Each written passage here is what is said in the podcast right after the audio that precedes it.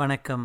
அமரர் கல்கியின் பொன்னியின் செல்வன் 5ஆம் பாகம் தியாக சிகரம் 67ஆம் அத்தியாயம் மண்ணரசு நான் வேண்டேன். வாசிப்பது ஸ்ரீ. பழுவேட்டரையர்கள் முதலான குறுநில மன்னர்களின் ஊர்வலம் அப்பால் சென்றதும் ஆழ்வார்க்கடியான் தன் ஆட்களுடனே சேந்தநமுதனுடைய பூந்தோட்டத்தை நோக்கி நடந்தான். பூந்தோட்டத்துக்கு சமீபத்தில் ஒரு மரத்தடியில் சற்று மறைவாக மதுராந்தகத்தேவரின் சிவிகையும் அதை தூக்கும் ஆட்களும் நின்றார்கள். அவர்களிடம் விசாரித்து இளவரசர் கட்டளைப்படி அவர் திரும்பி வருகைக்காக அவர்கள் காத்து கொண்டிருந்ததை அறிந்து கொண்டான். பின்னர் மேலே சென்று பூந்தோட்டத்துக்குள் புகுந்தான். தன்னுடன் வந்தவர்களிடம் மெல்லிய குரலில் அத்தோட்டமெல்லாம் சுற்றித் தேடி பார்க்கும்படி கூறிவிட்டு தான் மட்டும் குடிசை வாசலில் போய் நின்று கொண்டான். உட்புறம் தாளிட்டிருந்த கதவண்டை காதை வைத்து ஒட்டு கேட்கலானான். சேந்தநமுதனும் பூங்குழலியும் கவலையுடன் பேசிக்கொள்ளும் குரல்கள் கேட்டன.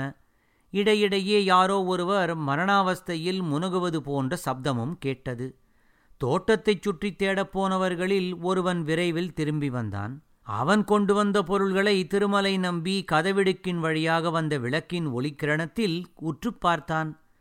அவை இளவரசர் மதுராந்தகத்தேவர் வழக்கமாக அணியும் கிரீடம், இரத்தினஹாரம், வாகுவலயம் முதலிய ஆபரணங்கள் என்று அறிந்து கொண்டான்.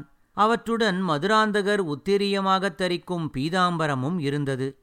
இவற்றை பார்த்ததும் ஆழ்வார்க்கடியானுடைய மனத்தில் உண்டான திருப்தி அவனுடைய முகத்தில் பிரதிபலித்தது. சரி, தேடியது போதும், மற்றவர்களையும் இங்கே கூப்பிடு. எல்லாரும் கையில் ஆயுதம் ஏந்தி எதற்கும் ஆயத்தமாக நில்லுங்கள் என்று கூறிவிட்டு ஆழ்வார்க்கடியான் குடிசையின் கதவை லேசாகத் தட்டினான். உள்ளிருந்து மறுமொழி வராமற் போகவே மீண்டும் தடதடவென்று கதவை வலுவாகத் தட்டினான். யாரங்கே? இங்கே என்ன வேலை? என்று பூங்குழலியின் குரல் கேட்டது. அம்மணி, நான் தான் ஆழ்வார்க்கடியான் என்கிற திருமலை நம்பிதாசன். தயவு செய்து கதவை திறந்து அருள வேண்டும். முக்கியமான காரியம் இருக்கிறது என்றான் ஆழ்வார்க்கடியான். உள்ளே காலடி சப்தம் கேட்டது. பூங்குழலி கதவண்டையில் வந்து நின்று, அப்படி என்ன முக்கியமான காரியம் இங்கே உமக்கு வைத்திருக்கிறது? நீரோ வீர வைஷ்ணவர், இதுவோ சிவனடியார்களின் குடிசை. இந்த வீட்டின் எஜமானருக்கு உடம்பு நலமில்லை என்பது உமக்கு தெரியும். இரவு நேரத்தில் வந்து எதற்காக தொந்தரவு செய்கிறீர் என்றாள். ஆழ்வார்க்கடியான், சமுத்திரகுமாரி, நான் வீர வைஷ்ணவன்தான். அதனாலேயே துஷ்ட நிகிரக சிஷ்ட பரிபாலனம் செய்யும் பொருட்டு வந்தேன். கதவை உடனே திறக்காவிட்டால் உடைத்து திறக்கப்படும் என்றான். வைஷ்ணவரே, அவ்வளவு பெரிய வீராதி வீரரோ நீர்? உமது வீரத்தை எங்களிடம் காட்டவா வந்தீர் என்று சொல்லிக்கொண்டே பூங்குழலி குடிசைக் கதவை தடால் என்று திறந்தாள். அவளுடைய கயல்விழிகளில் கோபக்கனல் பறந்தது.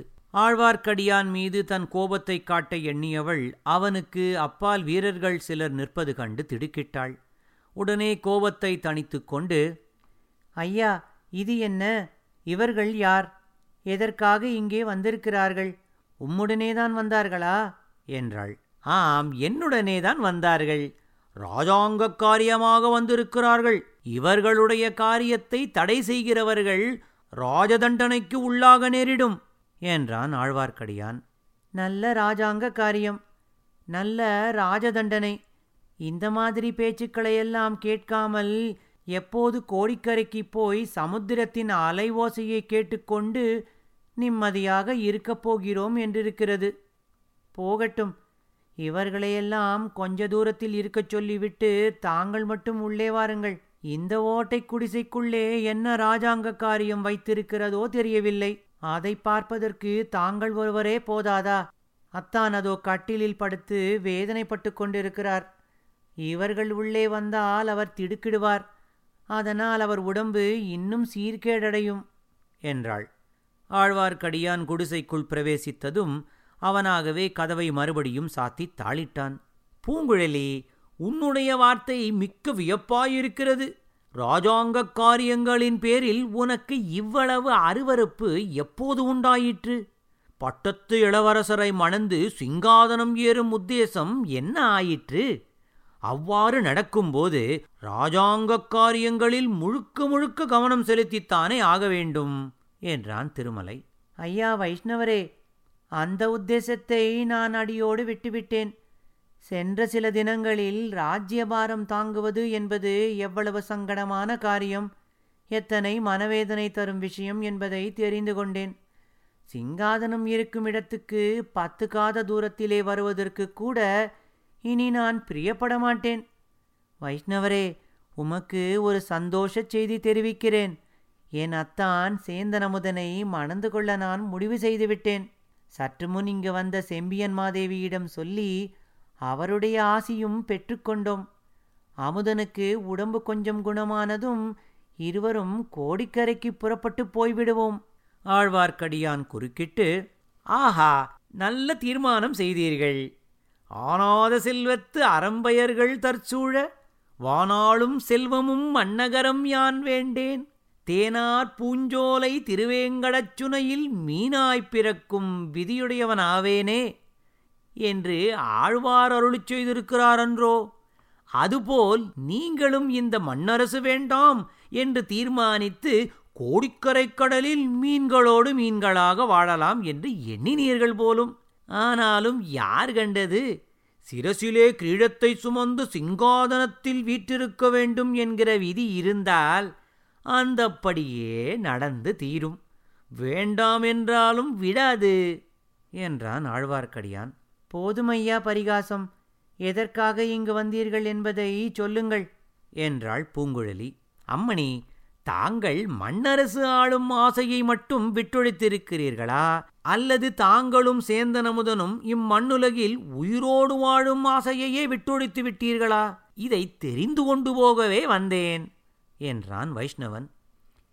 இது என்ன கேள்வி? இம்மண்ணுலகில் இன்னும் சில காலம் வாழும் ஆசை எங்கள் இருவருக்கும் இருக்கிறது. இன்றைக்குத்தானே நாங்கள் திருமணம் செய்து கொள்ள தீர்மானித்திருக்கிறோம். வைஷ்ணவரே, எங்களுக்கு வாழ்த்து கூறுங்கள். அத்தான் விரைவில் குணமடையுமாறும் ஆசி கூறுங்கள் என்றாள் பூங்குழலி. நான் வாழ்த்து கூறவும் ஆசி கூறவும் சித்தமாயிருக்கிறேன். ஆனால் என் வாழ்த்தும் ஆசியும் வீணாகப் போகலாகாது. உங்கள் இருவருக்கும் இவ்வுலகில் உயிரோடு வாழும் எண்ணம் இருந்தால் பாதாளச் சிறையில் இருந்தவர்கள் தப்பி ஓடுவதற்கு ஏன் உதவி செய்தீர்கள் என்று கேட்டான் திருமலை. பூங்குழலி முகத்தில் வியப்பை வரவித்துக் கொண்டு, இது என்ன, எங்களுக்கு ஒன்றுமே தெரியாதே, யாரும் தப்பி ஓடுவதற்கு நாங்கள் உதவி செய்யவே இல்லையே என்றாள்.